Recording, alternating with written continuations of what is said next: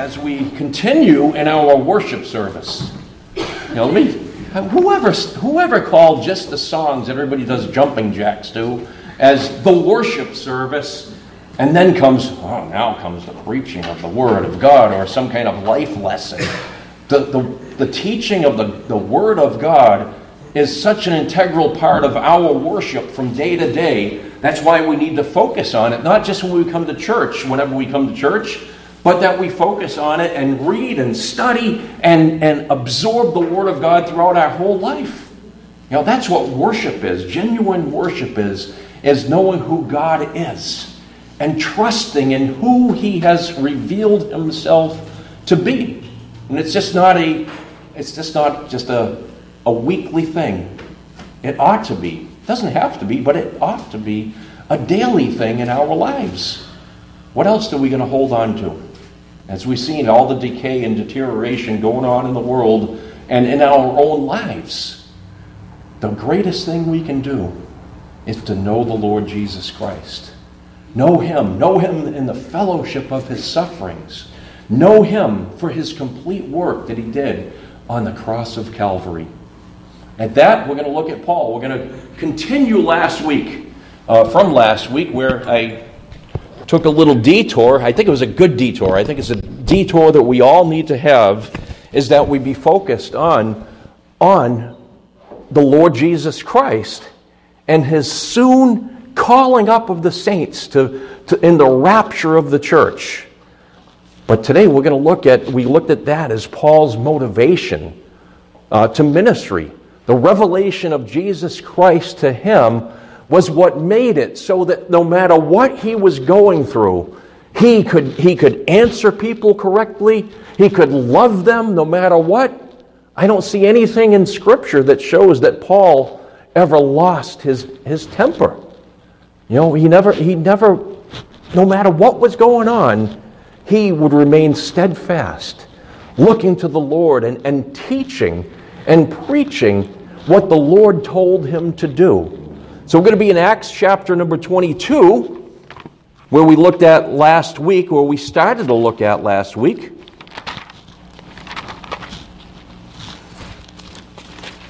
And this is a lot of this is repeti- uh, repetition from what, what took place on, on Paul's conversion and his call on the road to Damascus, which, Paul, which Luke teaches in the, in the third person or the second person, teaching historically of what happened to Paul.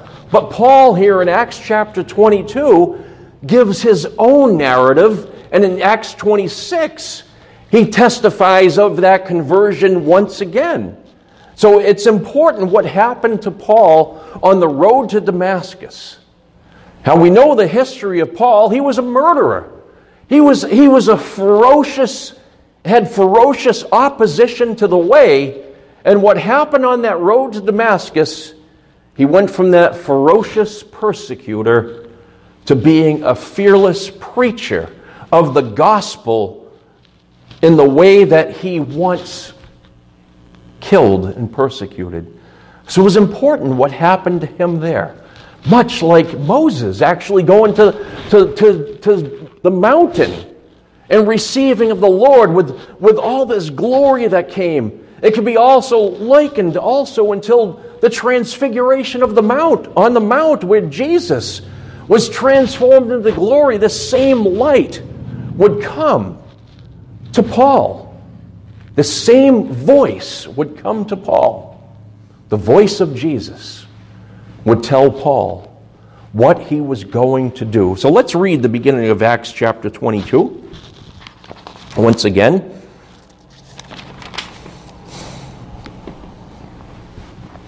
Men, brethren, we're just going to read through verse, verse uh, 21 this morning. Men, brethren, and fathers, hear ye my defense, which I make now unto you. And when they heard that he spake in the Hebrew tongue to them, they kept the more silence, and he saith, I am verily a man which am a Jew born in Tarsus, a city in Cilicia, yet brought up in this city at the feet of Gamaliel, and taught according to the perfect manner of the law of the fathers, and was zealous toward God as ye all are this day. And I persecuted this way unto the death, binding and delivering into prisons both men and women, as also the high priest doth bear me witness, and all the estate of the elders, from whom also, also I received letters unto the brethren, and went to Damascus to bring them which were there bound into Jerusalem for to be punished. And it came to pass that as I made my journey and was come nigh unto Damascus about noon, suddenly there shone from heaven a great light round about me, and I fell unto the ground and heard a voice saying unto me, Saul, Saul, why persecutest thou me? And I answered, who art thou, Lord?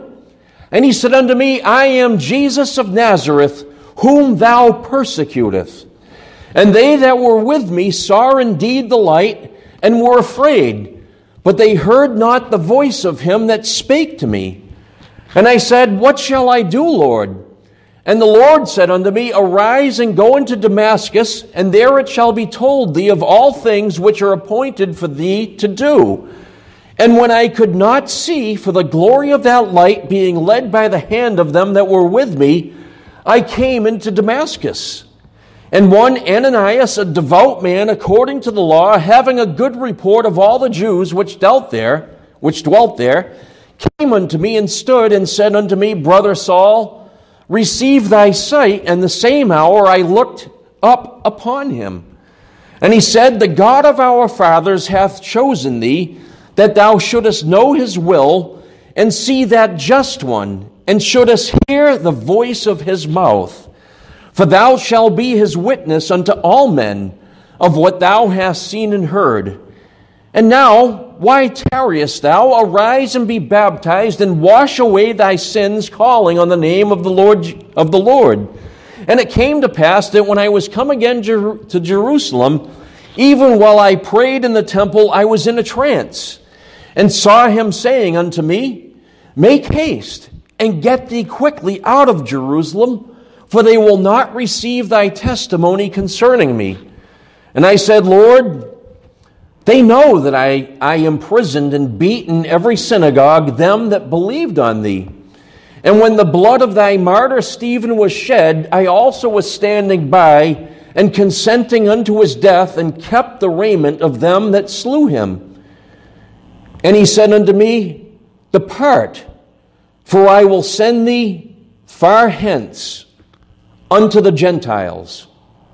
Actually, let me just go a couple more verses further because we want to look and see the reaction to the, that last verse, to verse 21. And they gave him audience unto this word, and then lifted up their voices and said, Away with such a fellow from the earth for it is not fit that he should live. And as they cried out and cast off their clothes and threw dust into the air, the chief captain commanded him to be brought into the castle and bade that he should be examined by scourging, that he might, might know wherefore they cried out against him. Now, leave it right there and continue that next time. And Lord, we just pray that you would add your blessing to your word this morning. And we do pray this in Jesus' name. Amen. Remember, after looking last week at the motivation for Paul's ministry, which is the same motivation we have for ministry today, being the rapture of the church, today we'll look again at the testimony of his conversion and his call by the Lord Jesus Christ to ministry. So verse number uh, verse number one. Oh, I got to go back to the right chapter. This is still such a weird thing to, to I heard I heard last week I could hear the flipping Bible that was being picked up on the mic. It was like I just wanted to record that. Just just have like a like 15 minutes of the sound of pages turning. That would be a great scintillating video, would it not? But in verses number 1 and 2 of chapter 22, I keep on losing my place here. says, Men and fathers, bear ye my defense, which I make unto you. And when they, had ba- they, when they heard that he spake in the Hebrew tongue to them, they kept the more silence, and he saith. That's where we ended last week. And we took that break and looked at the rapture. Paul had common ground because he was these certain things outlined in verse, in verse number three. Number one, he says, I am verily a man which am a Jew. I am the same as all of you who are now persecuting me. I am a Jew. Notice he doesn't say I was a Jew, but I am a Jew. He became all things to all men. To the Jews, he became as a Jew. To the Gentiles, he became as a Gentile in order that he might win some. No, not only was a Jew, he was also born in, in Tarsus, a Roman city in Cilicia on the southern, southeast coast of, of modern day Turkey today. It was a prominent city of, of, of Roman governments, govern, governance with a strong Jewish population there. So not only am I a Jew, I grew up in a Roman province. That was where, that was where I was born. I have, I have both Roman and Jew, so we have that in common. What else does he say here?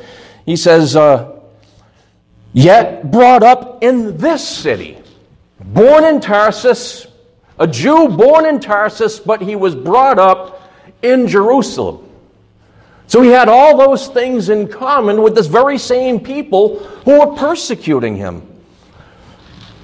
He was in the, the end of chapter, verse number, uh, the middle of here, it says, up, brought up in this city at the feet of Gamaliel. Gamaliel, name in a Hebrew of Hebrews. Paul learned what he knew from Gamaliel. Gamaliel, by the way, means the reward of God. Who was this Gamaliel? We find him over in Acts chapter 5. Let's go, let's go to Acts chapter 5. Remember his counsel that he had, the wise counsel of Gamaliel? Acts chapter 5.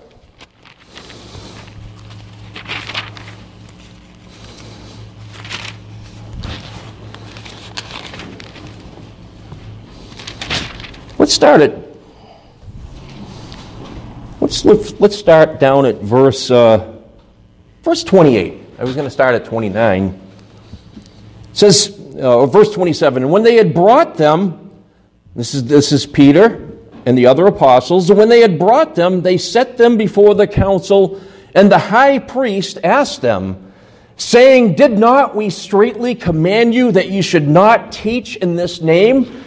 And behold, ye have filled Jerusalem with your doctrine and intend to bring this man's blood upon us. I wish they had had the blood of Jesus Christ upon them. Then Peter and the other apostles answered and said, We ought to obey God rather than men. Now, I, I would have, could have a whole message about that one portion of a verse right there, even in light of the things going on in this world today. This world that has rejected God, governments who were ordained by God as ministers of, of Him and righteousness have totally gone against God. But I'll end that rabbit trail right there before we, before we stay there. Then Peter and the other apostles answered and said, We ought to obey God rather than men. The God of our fathers raised up Jesus, whom ye slew and hanged on a tree. Him hath God exalted with his right hand to be a prince and savior, for to give repentance to Israel and forgiveness of sins. This is the this was the still the national gospel going to Israel, the gospel of the kingdom found in Acts chapter 2, the re-offer of that this, this isn't even talking about us. This was Israel. Up to the stoning of Stephen, they were offered that kingdom. And if they repented and trusted the Lord and didn't follow them in baptism and the other external things, they would have admission into the kingdom. So Peter preached the doctrine of repentance that they ought to, ought to change their mind about who this Messiah was. He came to deliver them. There's no hope for the rest of the world, but this is all based on the commonwealth of Israel. And we are his witnesses, verse 32, of these things, and so is also the Holy Ghost, whom God hath given to them that obey him. When they heard that, when they heard that, page sticking together, they were cut to the heart and took counsel to slay them. Same reaction that, that they had for Stephen as well. He gave the history of the nation of Israel rejecting the Lord. This is the same thing that would happen to Paul wherever he went. Everyone that spoke of the Jewish Messiah were persecuted and threatened with death. They actually got Stephen. If we remember the story of Stephen, we remember that when, when he was there, the Lord was with him, standing with them. Could have been very well Israel's last straw, and judgment would, would take place right there. Those things in Acts chapter 2 and Joel chapter 2 and 3 would come immediately into play. But no, God had a better plan. He had the experience of appearing to Paul on the road to Damascus, ushering in the age we're in today. And that age will end when the rapture of the church happens, and bingo, right back we go into the plan for Israel. Verse number 34. Now we'll get to Gamaliel. Then stood there up one in the council, a Pharisee named Gamaliel, uh, Gamaliel, a doctor of the law. He was the highest ranking person, the most known of the Pharisees around at that day had in reputation among, among all the people, and commanded to put the apostles forth a little space, and said unto them, Ye men of Israel, take heed to yourselves what ye intend to do as touching these men. For before these days rose up Theudas, boasting himself to be somebody, to whom a number of men, about 400, joined themselves who were slain and all, as many as obeyed him, were scattered and brought to naught. After this man rose up Judas of Galilee in the days of the taxing, and they drew away much people after him. He also perished, and all, and, and all, even as many as obeyed him, and were dispersed. And now I say unto you, refrain from these men and let them alone. For if this counsel or this work be of men, it will come to naught. But if it be of God, ye cannot overthrow it, lest happily you be found even to fight against God. Sound words by Gamaliel then. In other words, he was saying, We've had people like this. We've had people come up and through the history that have attempted to overthrow our nation. They've attempted different things that came to naught. If that's the case here, these apostles will just fade away. If it's not of God, it will fade away. That's why even today we have so many different moves of God. When you hear movement, watch out. Movements tend to move away. Whatever Pentecostal movement, uh, mysticism movement, all these different things, they're called movements for a reason. They do move. They move people from sound doctrine to heresy. And they eventually move away and just disappear. I could name on, I could probably count on my 10 fingers, my 10 toes, and get, get books out about all the different movements that have come and gone. Gamaliel was correct. If it's not of God, it's going to fade away. But if it is of God, there's nothing you can do about it. Jesus Christ, before the foundation of the world, was ordained to die on the cross for the forgiveness of sins. That was before the foundation of the world. At the foundation of the world, the, the Jews would be put in, in mind. He would call, he would know of his people he would call. And that would take place. We see the history of that, all that happening. But it's going to fade away. If it be of God, Good luck, Gamaliel was saying. Let's go back to Acts 22. So this Gamaliel, a, a doctor of a doctor of the law. I hear that term, we have doctors of the church. Be careful today. This doctor of the law, trying to find my place again. So Paul was sat at the feet of Gamaliel. Now it's interesting, I, I looked up, I, I, I found this so called Jewish scholar that tried to, to, to say that Paul never met Gamaliel. He wasn't with Gamaliel, he was saying. See, it's still going today. People will still try to deny the truth of what, God's word said. Jewish scholar says it can't be because Gamaliel never went to Tarsus. What reasoning that is? Because he didn't go to Tarsus, he was in Jerusalem. That's where Paul was raised. He was born in Tarsus under the feet of Gamaliel. Gamaliel, his, his grandfather, Hillel, was the most known Pharisee in the history of Israel. He would, he would bring forth the law. Well, he didn't bring it forth, he only represented the law, and he would pass that down. He had a son named Simeon, who we don't know anything about really. The Talmud has some writings about him. The Talmud mentions things about, about Gamaliel as well, but there's not that much that we know. But what we do is very telling of what Paul was like. So this Simeon, the son of Hillel, it possibly is the same Simeon in Luke chapter 2.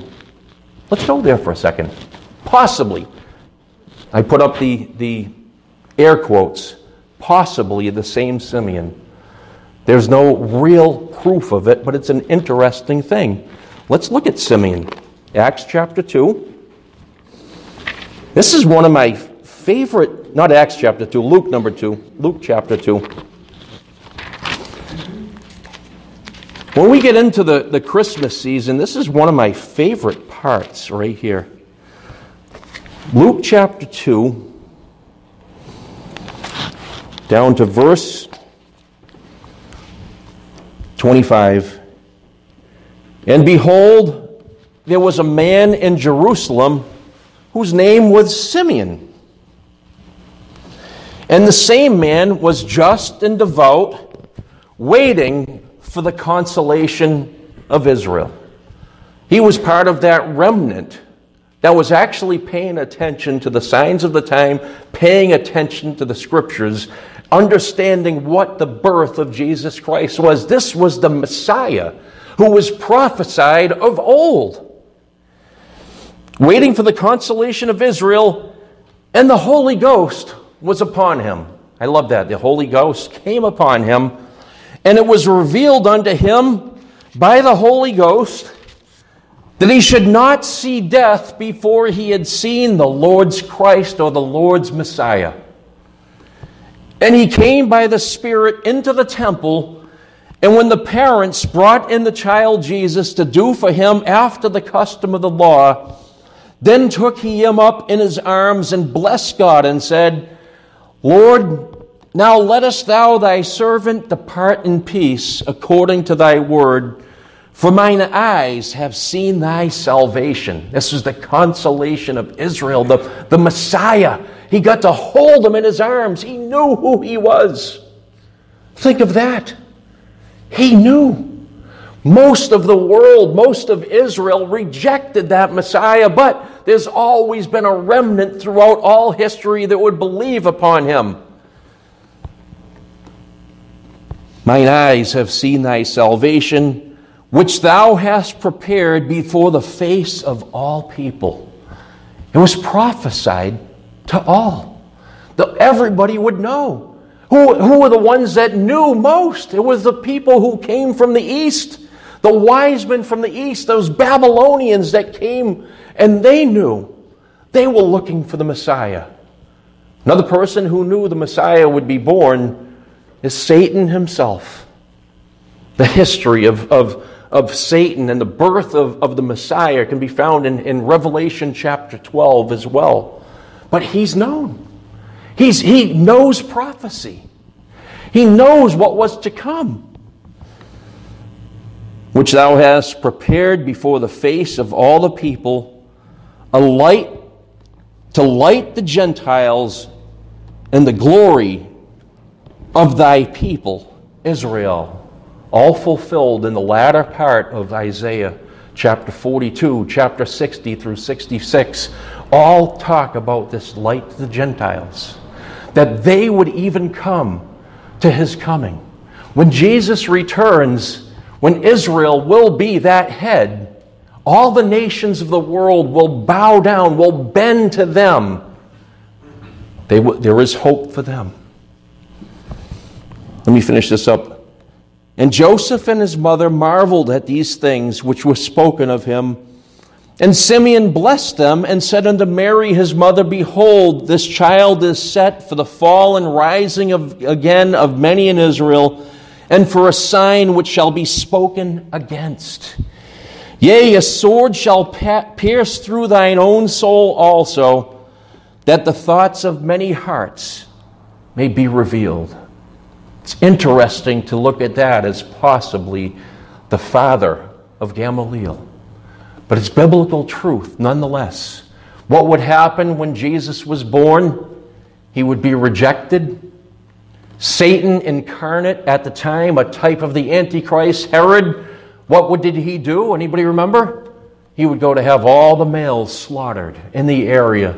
So then, then the Messiah would go into Israel and then out of Egypt, he would, he would come. That firstborn of, the, of, of the, the Messiah and Israel would come out of Egypt in, in Hosea chapter 11. Back to, back to Acts 22.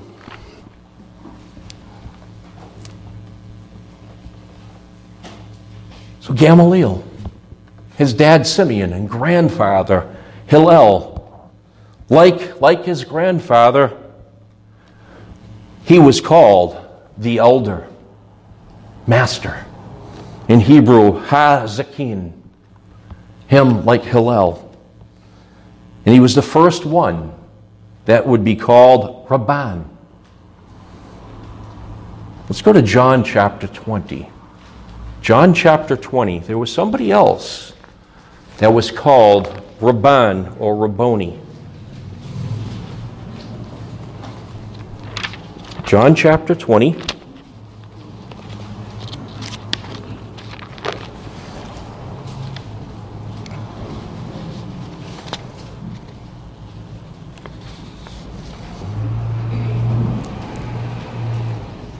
Just go to verse 16. Jesus, this is, this is at, the, uh, at the tomb, when Jesus appears to Mary, Jesus saith unto her, Mary. She turned herself and saith unto him, Rabboni, which is to say, Master. She recognized Jesus as Master. Gamaliel, at his time, he was recognized as the Master, the Pharisee of Pharisees, which Paul would later take the same title. I was a Pharisee of Pharisees. I was a Hebrew of the Hebrews, of the law, perfect because he learned from at the school at the feet of Gamaliel. So he was the first to be called Rabban. Very similar to, or the same word is in, is in Greek for Rabboni, for Jesus. There were some things, and without going into a lot more about Gamaliel, the three important things that Paul would pick up from him. Number one, what made Gamaliel different than others before him was his personality. Number one is the candor and honesty of judgment. He was out in the open. As we see his testimony in chapter 5, he didn't try to hide anything. He said, Listen, if this be of God, nothing you can't do anything of it. But it'll fade away. That was sound judgment that Gamaliel had brought into the, into the Pharisees. And that was what Paul had. You do anything for anyone, but, but tell the truth no matter what. He had a willingness to study and make use of, and here's we put the gasp sign Greek literature. Gamaliel was a studier, a student of Greek culture. He, he got to know the things around him as well, and Paul would have the same. It was said of Paul, I was looking for this quote, that Gamaliel said that Paul was so addicted to reading that you couldn't separate him from his books. At that, we have one little notion of that in 2 Timothy. To 2 Timothy chapter 4, the closing. Here's Paul's concern as, as he's about to go to his go to, to depart and be with the Lord. 2 Timothy chapter 4.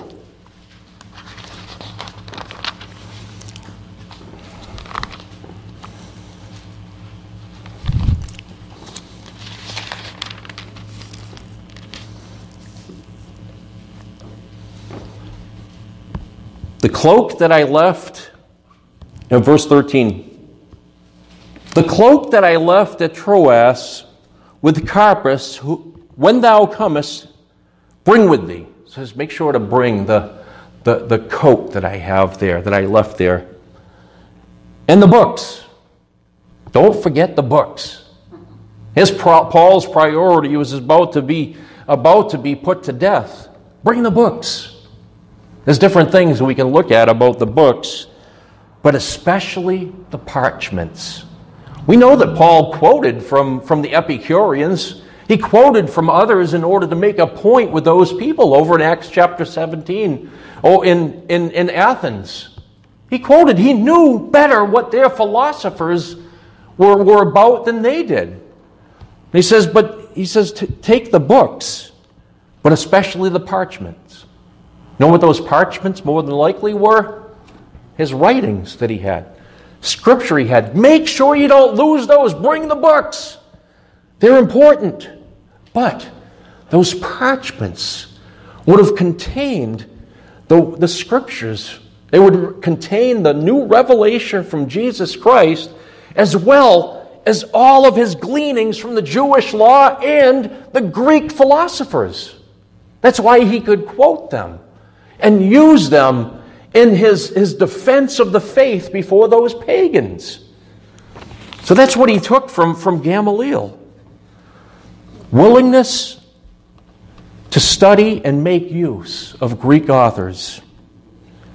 And also, the third thing of these three things that, that he would have gotten from Gamaliel, and why Paul was more than likely Gamaliel's most prized student.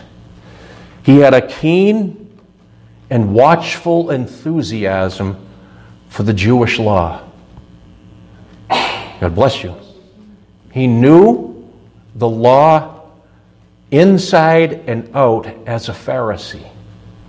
He would glean from that, but also he would use that in a lawful way along with his revelation of Jesus Christ.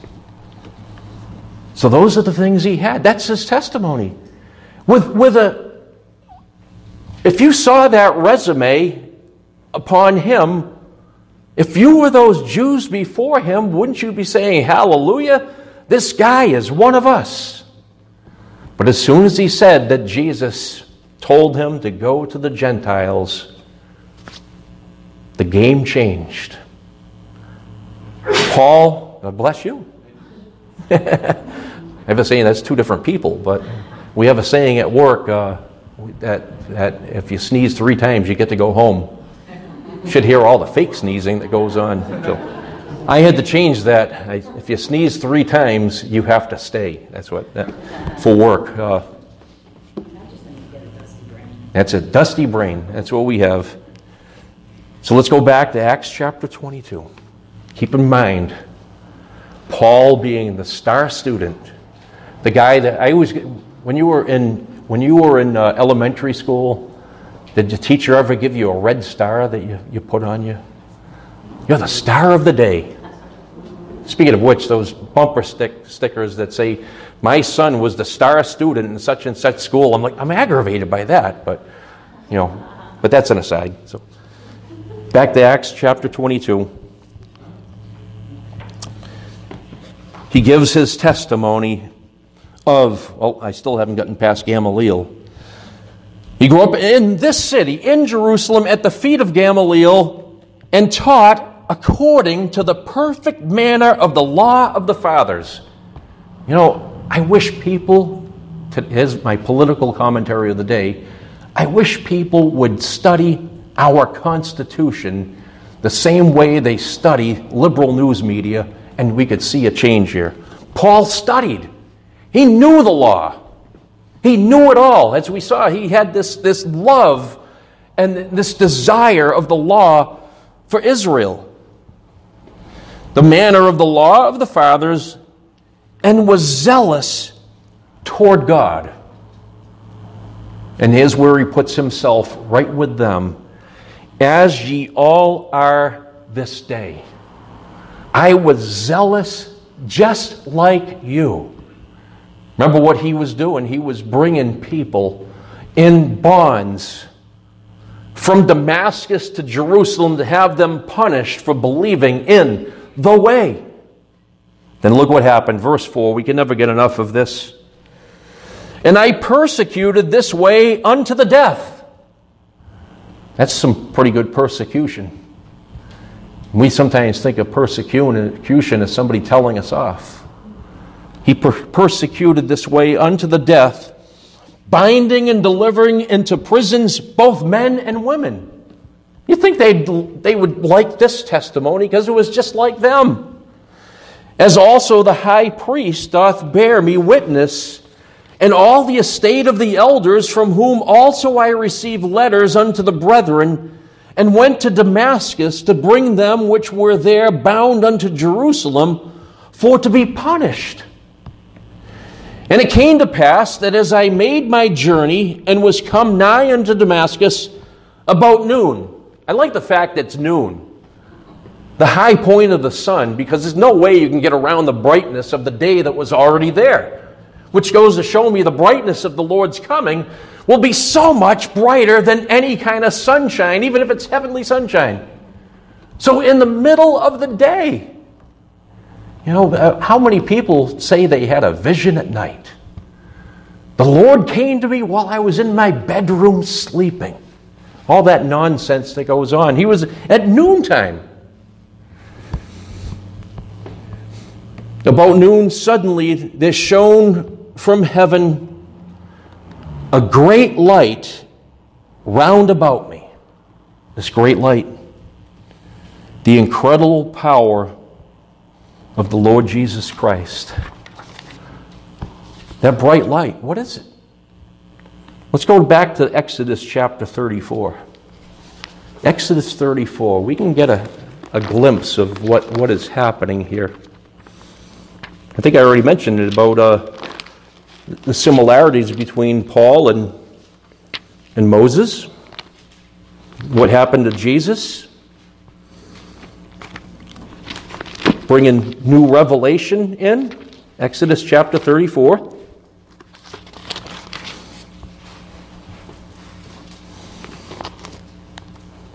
see, do I want to read the whole chapter?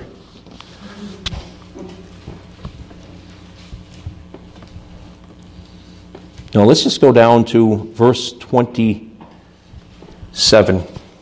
Verse 27. And the Lord said unto Moses, Write thou these words, for after the tenor of these words I have made a covenant with thee and with Israel. And he was there with the Lord forty days and forty nights. He did neither eat bread nor drink water, and he wrote upon the tables the words of the covenant, the Ten Commandments. And it came to pass when Moses came down from the Mount Sinai with the two tables of testimony in Moses' hand, when he came down from the mount, that Moses wist not that the skin of his face shone while he talked with him. And when Aaron and all the children of Israel saw Moses, behold, the skin of his face shone, and they were afraid to come nigh, nigh him. And Moses called unto them, Aaron and all the rulers of the congregation returned unto him, and Moses talked with them. And after all the children of Israel came nigh, and he gave them in commandment all that the Lord had spoken with him in Mount Sinai. Until Moses had done speaking with them, he put a veil on his face. But when Moses went in before the Lord to speak with him, he took the veil off until he came out, and he came out and spake unto the children of Israel that which he was commanded. And the children of Israel saw the face of Moses, that the skin of Moses' face shone, and Moses put the veil upon his face again until he went in to speak unto them. So Moses going and, and experiencing the Lord on Mount Sinai, he comes out and he, his face is glowing. He's shining. And this is a picture of the law that has a veil on it because of, of Moses. Let's go over to uh, Mark chapter 9. Mark chapter 9. I took the shortest of these uh, accounts. Mark chapter 9.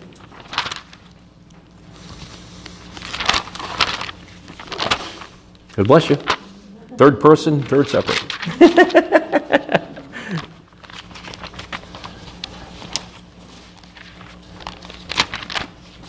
Mark chapter 9. Let's see where we're going in Mark 9.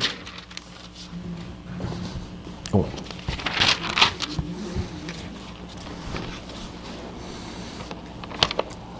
Verse number 1.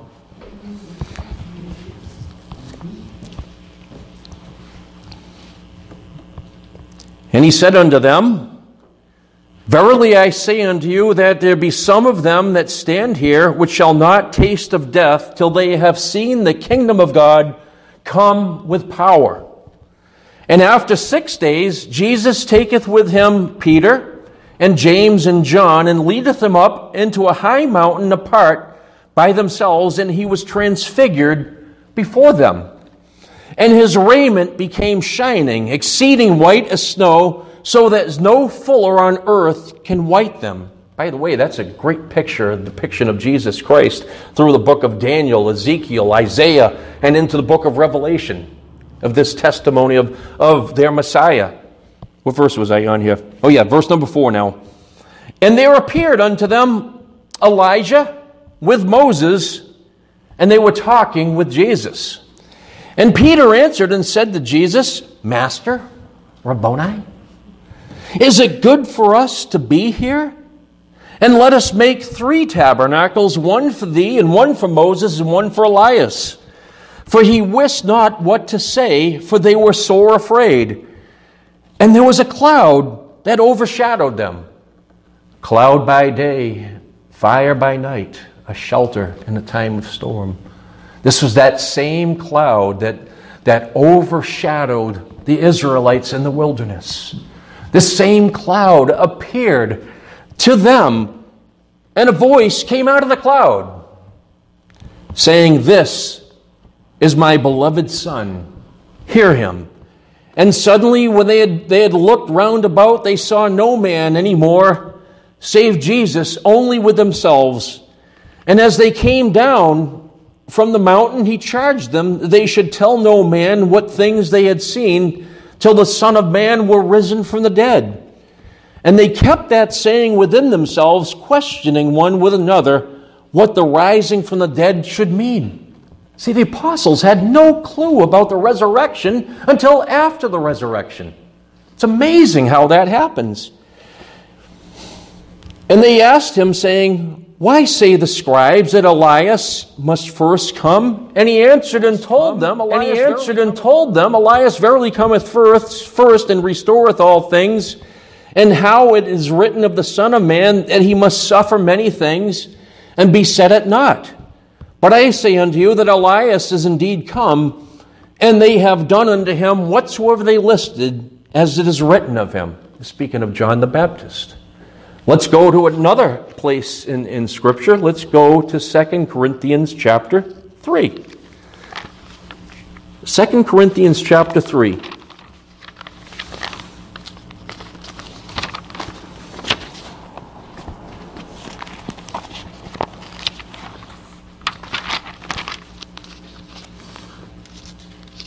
Now, this is one I could easily go through the whole chapter.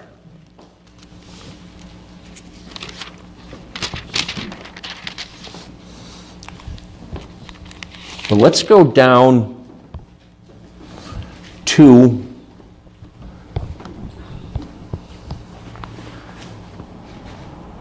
verse number six.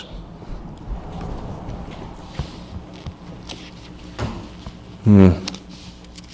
Let's go back to one.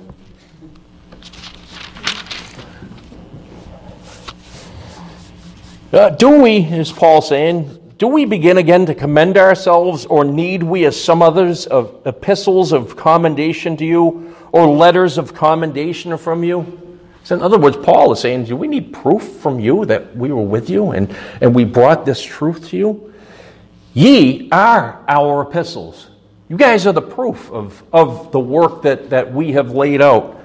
Ye are epistles written in our, in our hearts, known and read of all men for as much as ye are manifestly declared to be the epistle of Christ, ministered by us, written not with ink, but with the Spirit of the living God, not in tables of stone, but in fleshy tables of the heart.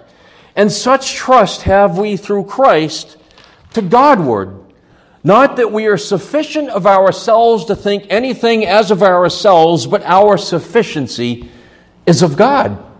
Now you think of it again. Paul is writing these things to the, the real wayward, immature Corinthians.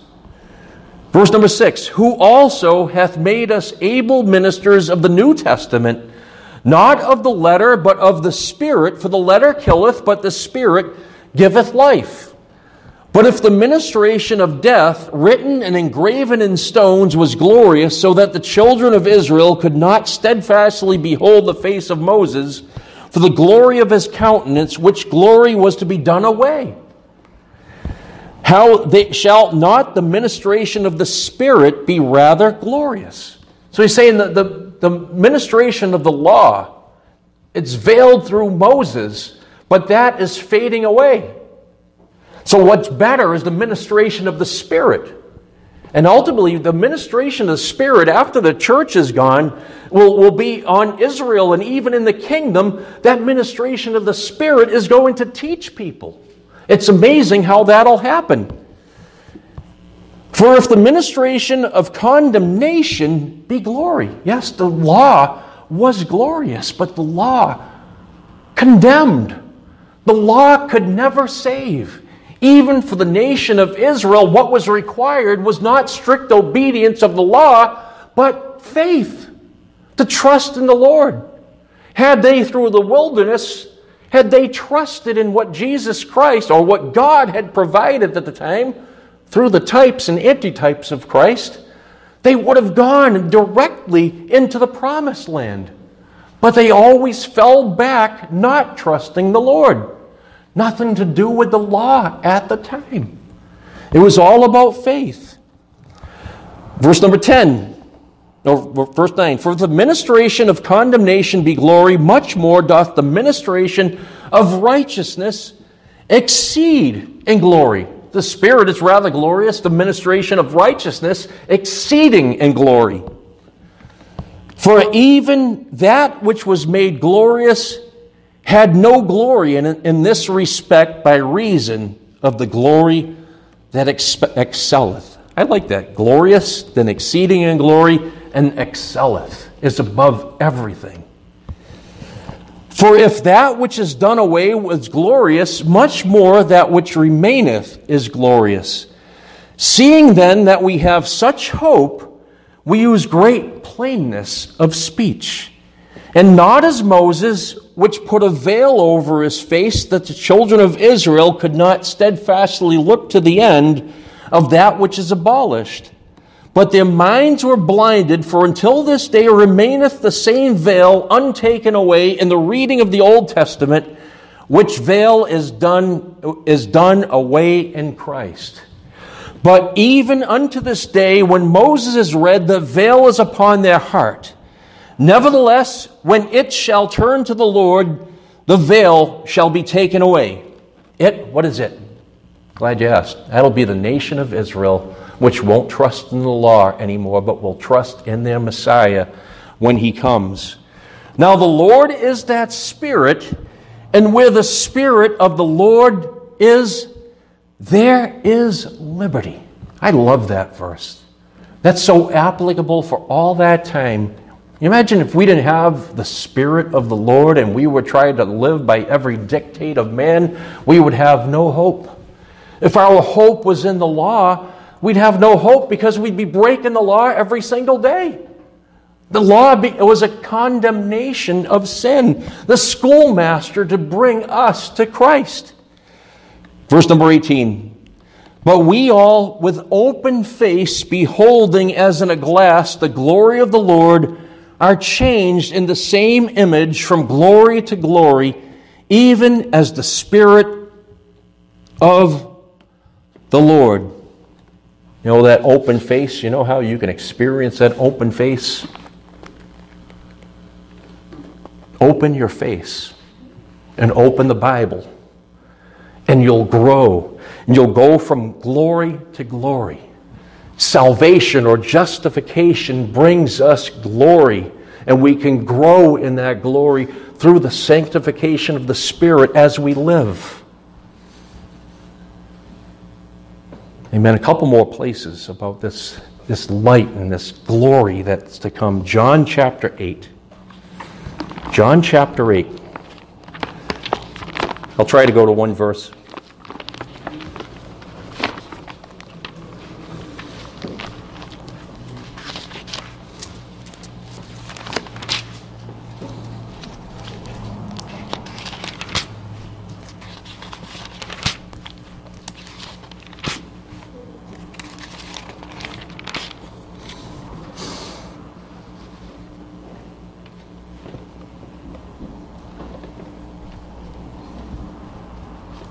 Verse number 12. It's Jesus in his earthly ministry said this.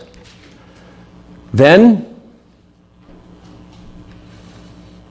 spake Jesus again unto them. Actually, let's go back to. Let's go back to verse 1. Verse 12 is such an incredible verse. Verse number one Jesus went unto the Mount of Olives, and early in the morning he came again into the temple, and all the people came unto him, and he sat down and taught them. And the scribes and Pharisees brought unto him a woman taken in adultery. And when they had set her in the midst, they say unto him, Master, this woman was taken in adultery in the very act. Now Moses in the law commanded us, commanded us that such should be stoned. But what sayest thou? I always put stone them all. This they said, tempting him, that they might have to accuse him. But Jesus stooped down and with his finger wrote on the ground as though he heard them not. And when they continued asking him, he lifted up himself and said unto them, he that is without sin among you, let him first cast a stone at her. And again he stooped down and wrote on the ground. You know what we're going to have to do? We're going to have to wait till we see Jesus to ask him exactly what he wrote on the ground. There are so many different ideas, all of them are plausible about what he did, but we really don't know. The analogy I always like to have is, is that the law of God was etched in stone, and here was the finger of God writing in the dirt. That's as far as I'll go with that, but that's just one of those things. Was he, was he writing down all of the sins of every person there? Was he, was he writing down her sins and that, that they were covered? We don't really know. We'll have to ask at another time. And again, he stooped down and wrote on the ground, and they which heard it, being convicted by their own conscience, went out one by one, by their own conscience. They didn't just blindly go. They, they, they had their own conscience. They saw that what was written convicted them of, of, of their sin. One, one by one, beginning at the eldest, even unto the last, and Jesus was left alone, and the woman standing in the midst. When Jesus had lifted up himself and saw none but the woman, he said unto her, Woman, where are those thine accusers? Hath no man condemned thee? She said, No man, Lord. And Jesus said unto her, Neither do I condemn thee. Go and sin no more. Some of the greatest words ever spoken in the world. Then, verse number 12, then spake Jesus again unto them, saying, I am the light of the world. Break that down into two. I am. He is God. I am the light of the world. He that followeth me shall not walk in darkness, but shall have the light of life. The Pharisees therefore said unto him, Thou bearest record of thyself, thy record is not true. Jesus answered and said unto them, Though I bear record of myself, yet my record is true, for I know whence I came and whither I go, but ye cannot tell whence I come and whither I go. Ye judge after the flesh, I judge no man. And yet, if I judge, my judgment is true, for I am not alone, but I and the Father that sent me. It is also written in your law. I like how he says that in your law, that the testimony of two men is true. That's what you need. Where two or three are gathered in my name, I am in the midst. I am one that beareth witness of myself, and the Father that sent me beareth witness of me. Then said they unto him, Where is thy Father? Jesus answered, Ye neither know me nor my Father. If ye had known me, ye should also have known my Father also. These words spake Jesus in the treasury as he taught in the temple and no man laid hands on him, for his hour was not yet come. Then said Jesus again unto them, I go my way, and ye shall seek me, and I shall die in your and ye shall die in your sins. Whither I go, you cannot come. Then said the Jews, Will he kill himself? Because he saith, Whither I go, ye cannot come. And he said unto them, Ye are from beneath, I am from above. Ye are of this world, I am not of this world. I said therefore unto you that ye shall die in your sins, for if you believe not that I am He, ye shall die in your sins. Notice in the He and, and I am He, it's in italics, which is part of Scripture, but it was there added for clarifications. So if you believe not that I am, you shall die in your sins. Then said they unto him, Who art thou? And Jesus saith unto them, Even the same that I said unto you from the beginning. I have many things to say and to judge of you, but he that sent me is true, and I speak to the world those things which I have heard of him. They understood not that he, he spake to them of the Father. Then said Jesus unto them, When ye have lifted up the Son of Man, then shall ye know that I am he, and that I do nothing of myself, but as my Father hath taught me, I speak these things. And he that sent me is with me, and the Father hath not left me alone, for I do always those things that please him. And he spake these words. As he spake these words, many believed on him. Then said Jesus to the Jews which believed on him, If ye continue in my word, then ye are my disciples indeed, and ye shall know the truth, and the truth shall make you free. They answered him, We, ha- we be Abraham's seed, and were never in bondage to any man. How sayest thou, Ye shall be made free? Jesus answered them, Verily, verily, I say unto you, whosoever committeth sin is the servant of the devil. And the servant abideth not in the house forever, but the Son abideth forever. And I'm going to close with verse 35. One to remember. If the Son therefore shall make you free, ye shall be free indeed. So we see this light that came into the world. That back in John chapter 1, the light came into the world but his own, he came into the world and his own received him not. True light had come and that true light was rejected. But we do have these, these instances of this light appearing to Moses, to Jesus, or the disciples, and to Paul. This light came. Let's go to one more place in closing Colossians chapter 1. Colossians chapter number 1. If I haven't said this before, Colossians is one of my favorite books of, of the Bible.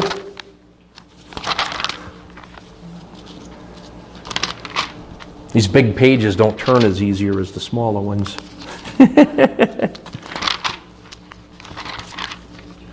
Colossians chapter 1. It was at the time. You go, Ephesians can be 1a and Colossians 1b, you know. Sometimes it's Romans. I've been loving the book of Zechariah lately. It's Colossians chapter number 1. Verse number 9. I think that's where I'm going. Yeah. For this cause, what cause? Verse number, verse number 8. Who also declared unto us your love in the Spirit. Their love in the Spirit that the Colossians had. For this cause we also, since the day we heard it, do not cease to pray for you and desire that you might be filled with the knowledge of His will and all wisdom and spiritual understanding. And here's why this is all about sanctification that you might walk worthy of the Lord unto all pleasing, being fruitful in every good work and increasing in the knowledge of God. It's, made, it's uh, amazing how many people apply those things, that those are things you need to do to be saved. You need to know in the knowledge of God. You need to please Him. You need to do good works for salvation. But these are fruits of salvation. Strengthened, verse number 11, with all might according to His glorious power.